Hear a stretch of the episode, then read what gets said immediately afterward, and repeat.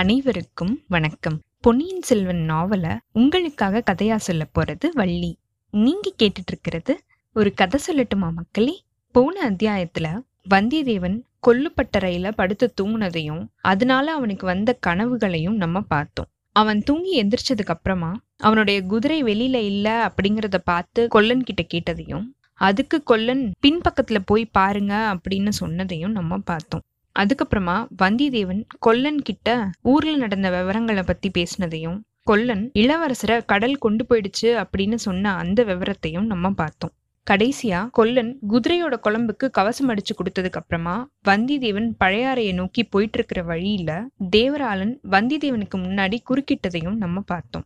இப்போ இந்த அத்தியாயத்துல தேவரலன் அங்க எப்படி வந்தான், எதுக்காக வந்தியத்தேவனை போக விடாம தடுக்கிறான், கொல்லன் பட்டறையில பார்த்த அந்த வாள் ஒருவேளை தேவரலன் கொண்டு வந்தது தானா, நந்தினி வந்தியத்தேவனை கூட்டிட்டு வர சொன்னாளா, அவ எங்க இருக்கா, எதுக்காக கூட்டிட்டு வர சொன்னா, வந்தியத்தேவன் நந்தினியை போய் சந்திக்க போறானா அப்படிங்கிற எல்லா விவரத்தையும் பார்ப்போம். வாங்க கதைக்குள்ள போகலாம். கல்கியின் பொன்னியின் செல்வன் மூன்றாம் பாகம் கொலைவாள், அத்தியாயம் பதிமூன்று, விஷபானம். அந்த இடத்துல அந்த நேரத்துல தேவரலனை பார்த்ததும் வந்தியத்தேவனுடைய மனசு லேசா துணுக்குட்டிருக்கு. கடம்பூர் அரண்மனையில தேவரலன் வெறியாட்டம் ஆடினதையும் அப்போ அவன் சொன்ன அந்த வார்த்தைகளும் இவனுக்கு ஞாபகத்துக்கு வந்திருக்கு. நடுக்கடல்ல சுழற்காற்று குமுறிக்கிட்டு இருக்கும் போது அந்த சமயத்துல ரவிதாசனும் தேவரலனும் சொன்ன அந்த விஷயங்களை வந்தியத்தேவன் ஞாபகப்படுத்தி பார்த்திருக்கான். அதுல எவ்வளவு உண்மை எவ்வளவு கற்பனை அப்படிங்கிறத கண்டுபிடிக்கிறதே ரொம்ப கஷ்டம். இருந்தாலும் அவங்க ஏதோ ஒரு மர்மமான பயங்கரமான சதி செயல்ல தான் ஈடுபட்டிருக்காங்க அப்படிங்கிறது நிச்சயம். அவங்கள ஒருத்தங்கிட்ட இந்த சமயத்துல, அதுவும் இங்க எந்த மனுஷங்களுமே இல்லாத இந்த இடத்துல மாட்டிக்கிட்டோமே அப்படின்னு நினைச்சிருக்கான் வந்தியத்தேவன். இவன்கிட்ட இருந்து தப்பிச்சு குதிரைய வேகமா தட்டி விட்டுட்டு போயிடலாமா அப்படின்னு ஒரு நிமிஷம் யோசிச்சிருக்கான்.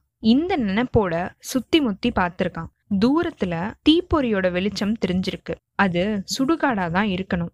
ஏதோ ஒரு உடல் தீக்கு இரையாகிட்டு இருந்திருக்கு. அந்த மனுஷ உடல்ல உயிர் இருந்த காலத்துல எத்தனை எத்தனையோ ஆசாபாசங்கள்னால அது அலப்பட்டுக்கிட்டே இருந்திருக்கும். எவ்வளவு இன்ப துன்பங்களை அது அனுபவிச்சிருக்கும். இன்னும் அரை நாளிகை நேரத்துல மிச்சம் இருக்க போறது என்னமோ ஒரு பிடி சாம்பல் மட்டும்தான். உலகத்துல பிறந்தவங்க எல்லாருமே ஒரு நாள் அடைய வேண்டிய கதி அதுதான். மன்னாதி மன்னர்களா இருந்தாலும் சரி, ஏழை பிச்சைக்காரனா இருந்தாலும் சரி, ஒரு நாள் அக்னிக்கு இரையாகி பிடிசாம்பலா மாற வேண்டியவங்க தான். வந்தியத்தேவனுக்கு பயம் வந்த மாதிரியே திடீர்னு மறைஞ்சு போயிடுச்சு. இந்த வேஷ வஞ்சகனுக்காக பயந்துகிட்டு எதுக்காக நம்ம ஓடணும்? ஏதோ ஒரு விஷயத்த இவன் சொல்றதுக்காக தான் வந்திருக்கான். அதைத்தான் கேட்டு வைப்போமே. ஒருவேளை கொல்லன் பற்றையில நம்ம நுழையும் போது அங்கிருந்து பின்பக்கமா போய் மறைஞ்சுக்கிட்டவன் இவனா தான் இருக்கும். அந்த அதிசயமான வாள் கூட இவனுடையதா தான் இருக்கணும். அதோட கைப்பிடிக்கு பக்கத்துல மீனோட சின்னம் இருந்ததே. இவனோட கொஞ்சம் பேச்சு கொடுத்து பார்த்தோம் அப்படின்னா புதிய செய்தி ஏதாவது நம்ம தெரிஞ்சுக்க வாய்ப்பு இருக்கு இப்படின்னு வந்தியத்தேவன் நினைச்சிட்டு குதிரைய மெதுவா ஓட்டிட்டு போயிருக்கான். முதன் முறையா இப்போதான் புதுசா லாடம் அடிக்கப்பட்ட அந்த குதிரையும் நடக்கிறதுக்கு கொஞ்சம் கஷ்டப்படுற மாதிரி அவனுக்கு தோணிருக்கு. அதை விரட்டி அடிக்கிறதுக்கு அவனுக்கு மனசு வரல. இங்க எப்படி அப்பா திடுதிப்புன்னு வந்து முளைச்ச அப்படின்னு கேட்டிருக்கான் வந்தியத்தேவன். நான் தானே அந்த கேள்வியை கேட்கணும். உன்னை நடுக்கடல்ல கப்பல் பாய்மரத்தோட கட்டிட்டு வந்தோமே, எப்படி நீ தப்பிச்சு வந்த அப்படின்னு தேவரலன் கேட்டிருக்கான். உனக்கு மட்டும்தான் மந்திர தந்திரம் தெரியும் அப்படின்னு நினைக்கிறியோ? எனக்கும் கொஞ்சம் தெரியும். மந்திரத்துல உனக்கு நம்பிக்கை வந்ததை பத்தி எனக்கு மகிழ்ச்சி தான். என்னோட மந்திர சக்தியினால நீ இங்க தனியா போய்கிட்டு இருக்க அப்படின்னு நானும் தெரிஞ்சுக்கிட்டேன். அதனாலதான் நான் இங்கே முன்னாடியே வந்து காத்துக்கிட்டு இருக்கேன். ஏன் காத்துக்கிட்டு இருக்க? என்கிட்ட உனக்கு என்ன காரியம் ஆகணும்? நீ ஏன் யோசிச்சு பாரு, இல்லனா மந்திர சக்தியினால கண்டுபிடி. உங்களோட ரகசியங்களை நடுக்கடல்ல என்கிட்ட நீங்க சொன்னீங்களே, அதுல எவ்வளவு உண்மை எவ்வளவு கற்பனை அப்படிங்கிறது எனக்கு தெரியாது. ஆனாலும் அந்த ரகசியங்களை நான் மறந்துடுறதா தீர்மானிச்சுட்டேன். யார்கிட்டயும் நான் சொல்ல போறது கிடையாது அப்படின்னு வந்தியத்தேவன் முடிக்கிறதுக்குள்ள, அதை பத்தி நானும் கவலைப்படல. எப்ப நீ அந்த ரகசியங்களை யார்கிட்டயாவது சொல்லலாம் அப்படின்னு நினைக்கிறியோ அப்பவே உன்னோட நாக்க நான் துண்டிச்சிருவேன். நீ ஊமையாயிடுவ அப்படின்னு தேவரலன் சொல்லியிருக்கான். வந்தியத்தேவனுக்கு உடல் சிலிர்த்திருக்கு. தஞ்சாவூர்லயும் இலங்கையிலயும் அவன் பார்த்த ஊமை பெண்களை பத்தி அவனுக்கு ஞாபகத்துக்கு வந்திருக்கு. கொஞ்ச தூரம் சும்மாவே நடந்திருக்கான். இந்த பாவி எதுக்காக நம்மள தொடர்ந்து வந்துட்டு இருக்கான்? இவங்கிட்ட இருந்து தப்பிச்சு போறதுக்கு என்ன வழி இருக்கு? கோடிக்கரையில இருந்த மாதிரி இங்கேயும் சேத்து பள்ளம் ஏதாவது இருந்துச்சுன்னா எவ்வளவு நல்லா இருக்கும். இல்லனா ஆத்துல பிடிச்சு இவனை தள்ளி விட்டுட்டு நம்ம போயிடலாமா? அதுலயும் எந்த பயனும் இல்ல. ஆத்துல தண்ணீர் ரொம்ப ஜாஸ்தியாவே இல்ல. வேற எந்த வழியும் இல்ல அப்படின்னா இருக்கவே இருக்கு நம்மளுடைய உடைவாள், அதை எடுக்க வேண்டியதுதான் அப்படின்னு வந்தியத்தேவன் மனசுக்குள்ளேயே யோசிச்சிருக்கான். தம்பி, நீ என்ன நினைக்கிற அப்படிங்கிறது எனக்கு தெரியும், ஆனா அது நடக்கவே நடக்காது. அந்த வீண் முயற்சியில நீ இறங்காத இப்படின்னு தேவரலன் சொல்லவும் வந்தியத்தேவன் பேச்ச மாத்துறதுக்கு ஆசைப்பட்டிருக்கான். அவன்கிட்ட இருந்து தப்பிக்கிறதுக்கு கொஞ்சம் அவகாசம் தேவை. அது வரைக்கும் ஏதாவது பேச்சு கொடுத்துக்கிட்டே வரணும் அப்படின்னு வந்தியத்தேவன் முடிவு பண்ணியிருக்கான்.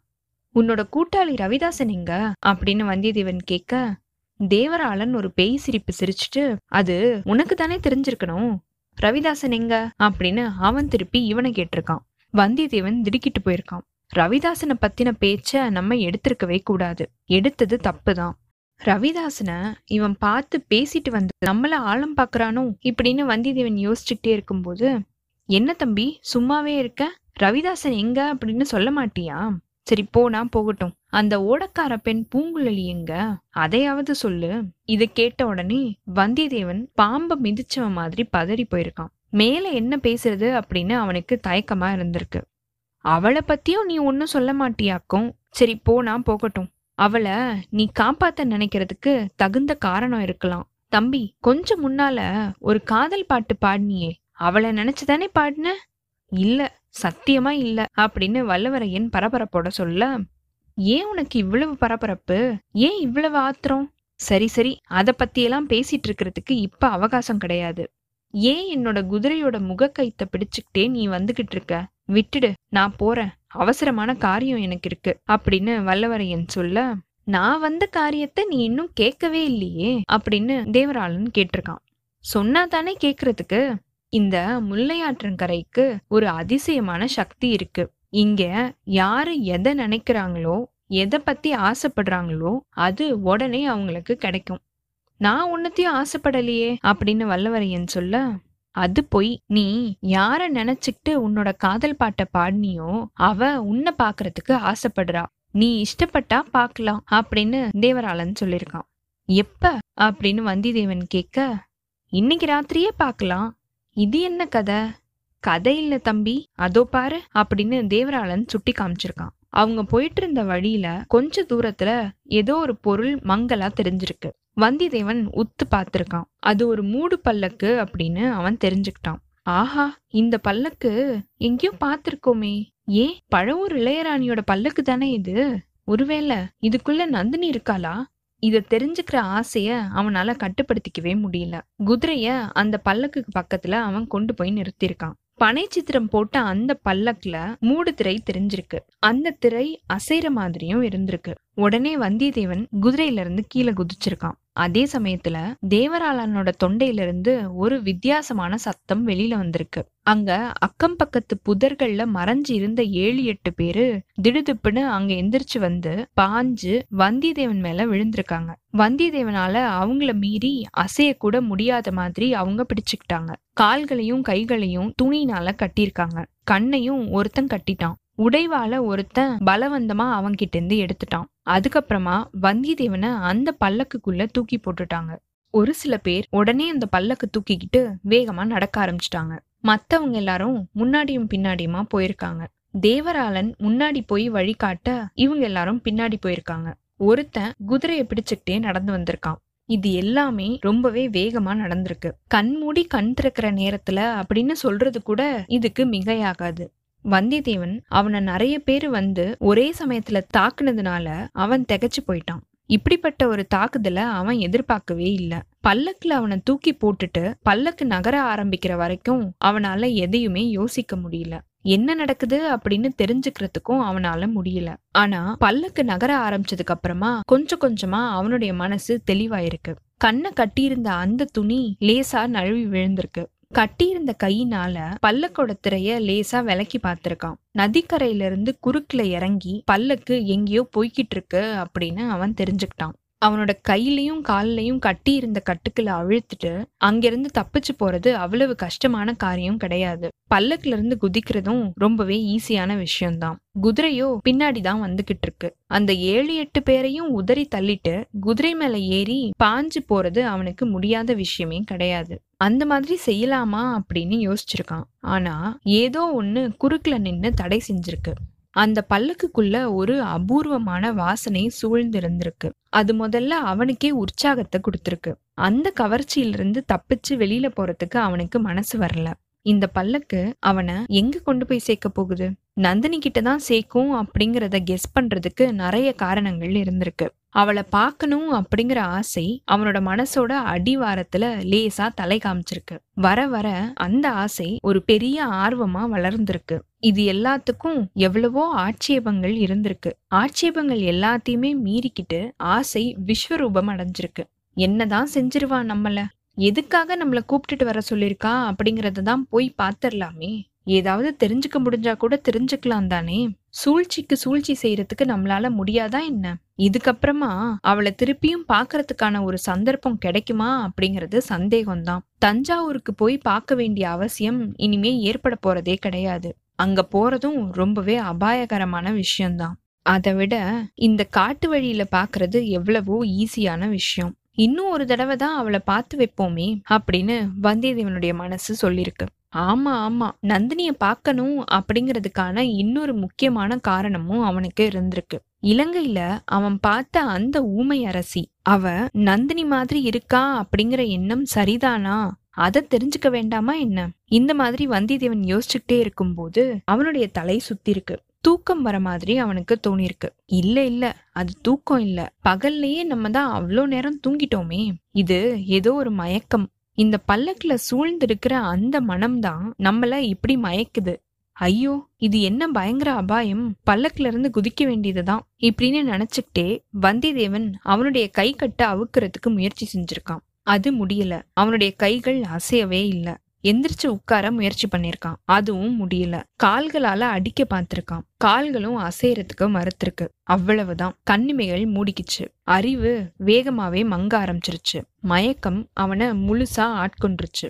வந்தியத்தேவன் மயக்கம் தெளிஞ்சு கண்முழிச்சு பார்க்கும்போது பழைய ஞாபகங்கள் வந்து பல்லக்குல இருந்து குதிக்கிறதுக்கு முயற்சி செஞ்சிருக்கான். ஆனா என்ன விந்தை, அவன் இப்ப பல்லக்குலயே இல்ல, ஒரு விசாலமான பெரிய அறையில இருந்திருக்கான்.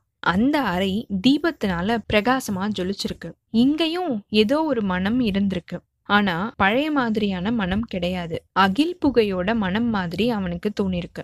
முன்னாடி அவன் அனுபவிச்சது அறிவை மங்க செய்யற மனம், இதுவோ அறிவை தெளிவுபடுத்துற மனம். படுத்திருந்த அந்த ஆசனத்துல இருந்து எந்திரிச்சு உட்கார்ந்துருக்கான். சுத்தி முத்தி பார்த்திருக்கான். கதவு ஒண்ணு திறந்திருந்திருக்கு. வந்தியத்தேவன் ஆவலோட பார்த்திருக்கான். திறந்த கதவு வழியா நந்தினி உள்ள வந்திருக்கா. வந்தவளை கண் சிமிட்டாம அவன் பார்த்துக்கிட்டே இருந்திருக்கான். அவனோட வியப்புக்கும் திகைப்புக்கும் நிறைய காரணங்கள் இருந்திருக்கு. வர்ணனைக்கு எட்டாத அவளுடைய சௌந்தரியம் ஒரு காரணம், எதிர்பார்க்காத முறையில அவளை சந்திக்கிறதுக்கு ஏற்பட்டதுனால அது இன்னொரு காரணம், இலங்கையில அவன் பார்த்த அந்த மூதாட்டியோட உருவமும் இந்த யுவத்தியோட உருவமும் எவ்வளவு ஒத்திருக்கு அப்படிங்கிற அந்த நினைப்பு இன்னொரு காரணம். உருவங்கள் மட்டுமா ஒத்திருக்கு? இல்ல, அந்த மூதாட்டி தான் விலை உயர்ந்த ஆடை ஆபரணங்களை போட்டுட்டு இப்படி வந்து நிக்கிறாளோ இப்படின்னு வந்தியத்தேவன் யோசிச்சுட்டு இருக்கும்போது இனிமையான கிங்கினி நாத குரல்ல, ஐயா நீங்க ரொம்பவே நல்லவர் அப்படின்னு நந்தினி சொல்லியிருக்கான். வந்தியத்தேவன் அதுக்கு வந்தனம் அப்படின்னு சொல்லியிருக்கான். நல்லவருக்கு அடையாளம் சொல்லாம போறது தானா? தஞ்சை அரண்மனையில இருந்து என்கிட்ட சொல்லிக்காமையே நீங்க போயிட்டீங்க தானே அப்படின்னு நந்தினி கேட்டிருக்கான். வந்தியத்தேவன் சிரிச்சிருக்கான்.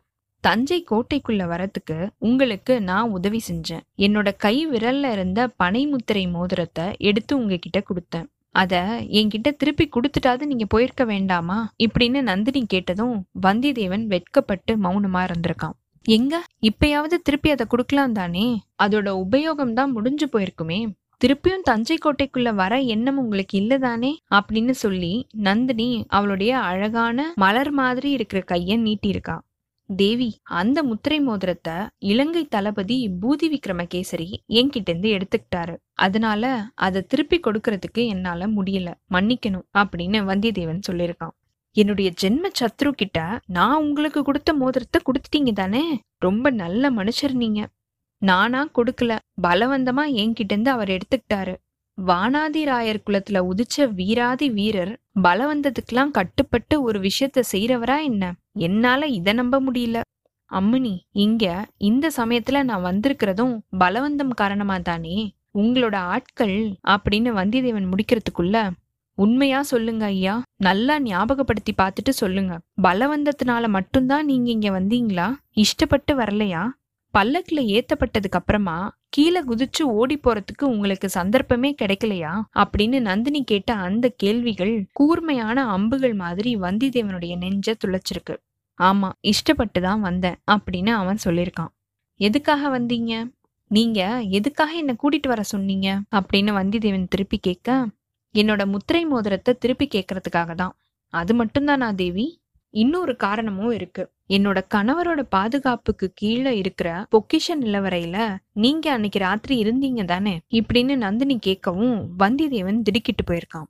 எனக்கு தெரியாது அப்படின்னா நீங்க நினைக்கிறீங்க? அழகுதான். என்னால தெரிஞ்சுக்க முடியல அப்படின்னா அன்னைக்கு ராத்திரி நீங்க தப்பிச்சு போயிருக்க முடியுமா என்ன? தேவி அப்படின்னு வந்தியத்தேவன் கூப்பிட, ஆமா எனக்கு தெரியும், பெரிய பழவேற்றையருக்கும் தெரியும், உங்களை அங்கேயே கொன்னு போட்டுறணும் அப்படின்னு பழவேற்றையர் சுரங்க வழியில இருக்கிற காவலனுக்கு கட்டளை இட்டாரு. அவர் அந்த பக்கம் போனதுக்கு அப்புறமா நான் அந்த கட்டளைய மாத்திட்டேன். அதனாலதான் நீங்க பிழைச்சிருக்கீங்க. உங்களுடைய அழகான நண்பன் ஆபத்துக்கு உள்ளாயிட்டான். இல்ல அப்படின்னா அந்த பொக்கிஷ நிலவரையில முத்து குவியல்களுக்கு நடுவுல உங்களுடைய எலும்புகளும் இப்ப கிடக்கும். நந்தினி சொன்ன இந்த விஷயத்த கேட்டு வந்தியத்தேவன் வியப்பு கடல்ல மூழ்கி போயிருக்கான். அவ சொன்னது எல்லாமே உண்மை அப்படின்னு அவனால நம்ப முடியல.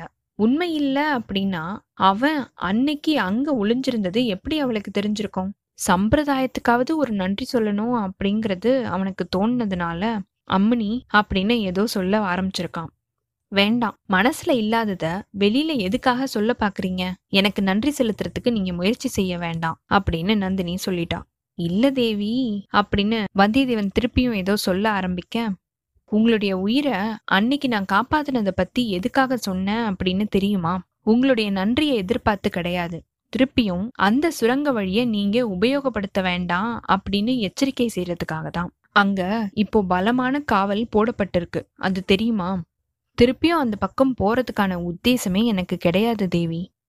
அதையே உங்களுக்கு இருக்க போகுது. உதவி செஞ்சவங்களை நினைக்கிற வழக்கம் தான் உங்களுக்கு இல்லவே இல்லையே. உங்களால உங்களுடைய சிநேகிதன் ஆபத்துக்கு உள்ளாயிட்டான். அவனை என்னோட அரண்மனைக்கு கூட்டிட்டு வந்து அவனுக்கு வைத்தியம் பண்ணி அவனை குணப்படுத்தி நான் தான் அனுப்பிச்சு வச்சேன். அதுல உங்களுக்கு திருப்தி தானே?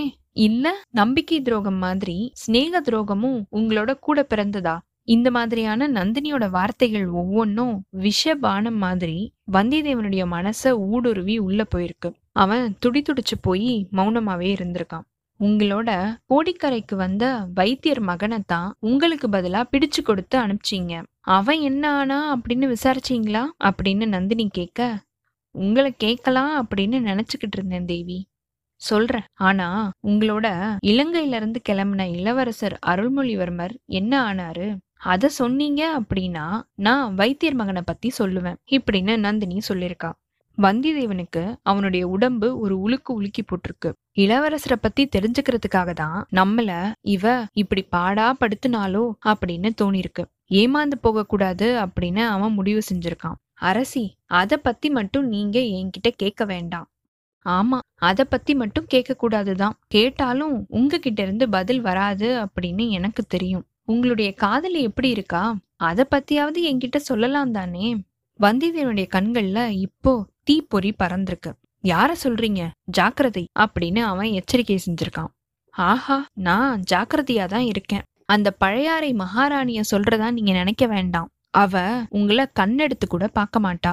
தன்னோட கால்ல ஒட்டி இருக்கிற தூசி மாதிரி தான் உங்களை அவ மதிப்பா. உங்களை இலங்கையில கொண்டு போய் சேர்த்ததும் திருப்பி அங்கிருந்து கூட்டிட்டும் வந்தாலே அந்த ஓடக்கார பெண்ணை பத்தி தான் நான் கேக்குறேன். பூங்குழலி உங்களோட காதலி தானே? இல்ல, இல்லவே இல்ல. அவளுடைய காதலர்களை அவளே என்கிட்ட காமிச்சா. நடு ராத்திரியில கோடிக்கரையில இருக்கிற சதுப்பு நிலத்துல இருந்து கிளம்பி வர கொல்லிவாய் பிசாசுகளை அவ எனக்கு காமிச்சா. அவங்கதான் அவளுடைய காதலர்கள் அப்படின்னும் என்கிட்ட சொன்னான். அவ பாக்கியசாலி.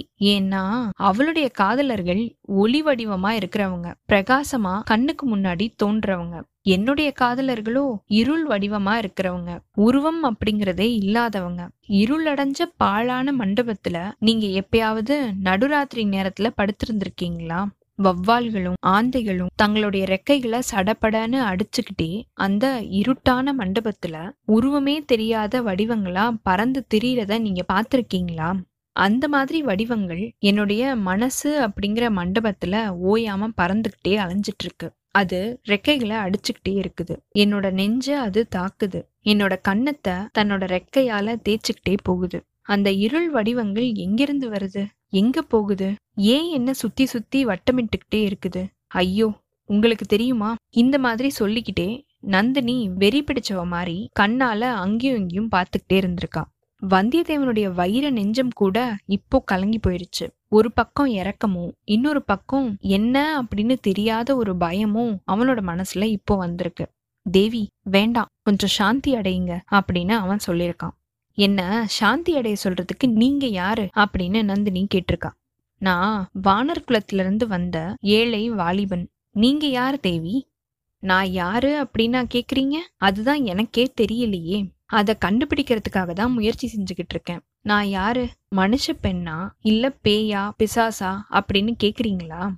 இல்ல இல்ல, தெய்வ லோகத்துல இருந்து தவறி விழுந்த தெய்வ பெண்ணா இருக்கலாம் தானே, தெய்வத்தோட சாபத்தினால அப்படின்னு வந்தியத்தேவன் முடிக்கிறதுக்குள்ள, ஆமா, தெய்வ சாபம் என் மேல ஏதோ இருக்கதான் செய்யுது, அது என்ன அப்படின்னு மட்டும்தான் எனக்கு தெரியல. நான் யாரு, எதுக்காக பிறந்திருக்கேன் அப்படிங்கிறது எனக்கு தெரியல. இதுவரைக்கும் ஒரே ஒரு சூசகத்தை மட்டும் தெய்வம் எனக்கு கொடுத்துருக்கு, இதோ பாருங்க அப்படின்னு சொல்லி நந்தினி அவளுக்கு பக்கத்துல இருந்து வாளை எடுத்து காமிச்சிருக்கா. புதுசா செப்பனிடப்பட்ட அந்த கூர்மையான வாள் தீப வெளிச்சத்தினால பல பலன்னு ஜொலிச்சு கண்ணை பறிச்சிருக்கு. வந்தியத்தேவன் அந்த வாளை பார்த்திருக்கான். பார்த்த உடனே அது கொல்லன் பற்றையில அவன் பார்த்த வாள் அப்படின்னு தெரிஞ்சுக்கிட்டான். இதுவரைக்கும் நந்தினியோட வார்த்தைகள் அப்படிங்கிற விஷ பானத்தினால அவன் துடிதுடிச்சு போயிருக்கான். இப்போ இரும்புனால செஞ்ச இந்த வாளாயுதத்தை பார்த்ததும் அவனுடைய மனசு திடப்பட்டிருக்கு. ஏன்னா வாள் வேல் இந்த மாதிரியான ஆயுதங்கள் அவனுக்கு ரொம்பவே பழக்கப்பட்டதுதான். பிறந்ததுல இருந்து இப்ப வரைக்கும் அவன் கூட உறவு வச்சிட்டு இருக்கு. அதனால அதை பார்த்து அவனுக்கு பயம் கிடையாது. நந்தினி அந்த வாளை வந்தியத்தேவன் மேல உபயோகப்படுத்த பார்த்தாலும் அவனுக்கு பயம் கிடையாது. தேவி, பார்த்தேன், வாளை பார்த்தேன், வேலைப்பாடு அமைஞ்ச வாள், அரச குலத்துக்கு உரிய வாள், வீராதி வீரர்களோட கைக்கு உகந்த வாள். அது மெல்லிசா இருக்கிற உங்களுடைய அழகான கைகள்ல எப்படி வந்துச்சு? அது மூலமா தெய்வம் உங்களுக்கு கொடுத்திருக்கிற அந்த சூசகம்தான் என்ன அப்படின்னு வந்தியத்தேவன் கேட்டிருக்கான். இத்தோட இந்த அத்தியாயம் நிறைவு பெற்றதுங்க. அடுத்த அத்தியாயத்துல வந்தியத்தேவன் வாளை பத்தி கேட்ட கேள்விக்கு நந்தினி என்ன பதில் சொல்ல போறா? வந்தியத்தேவன் நந்தினி கிட்ட இருந்து ஏதாவது விவரங்களை தெரிஞ்சுக்கிறானா? இல்ல நந்தினி வந்தியத்தேவன் கிட்ட இருந்து விவரங்கள் ஏதாவது தெரிஞ்சுக்கிறாளா? வந்தியத்தேவனால நந்தினி கிட்ட இருந்து தப்பிச்சு பழையாறையை நோக்கி போக முடியுதா? இல்ல அவனும் நந்தினியோடையே போக போறானா? இளவரசரோட நிலைமை என்ன ஆச்சு அப்படிங்கிற எல்லா விவரத்தையும் பார்ப்போம். உங்களுக்கு இந்த எபிசோட் பிடிச்சிருந்ததுன்னா லைக் பண்ணுங்க, உங்க ஃப்ரெண்ட்ஸ் எல்லாருக்கும் ஷேர் பண்ணுங்க. கண்டினியூஸா எங்களுக்கு உங்க சப்போர்ட் கொடுத்துட்டே இருங்க. எங்களோட சேனலை சப்ஸ்கிரைப் பண்ணுங்க, ஃபாலோ பண்ணுங்க. அடுத்த அத்தியாயத்துக்காக காத்திருங்க. அனைவருக்கும் நன்றி, வணக்கம்.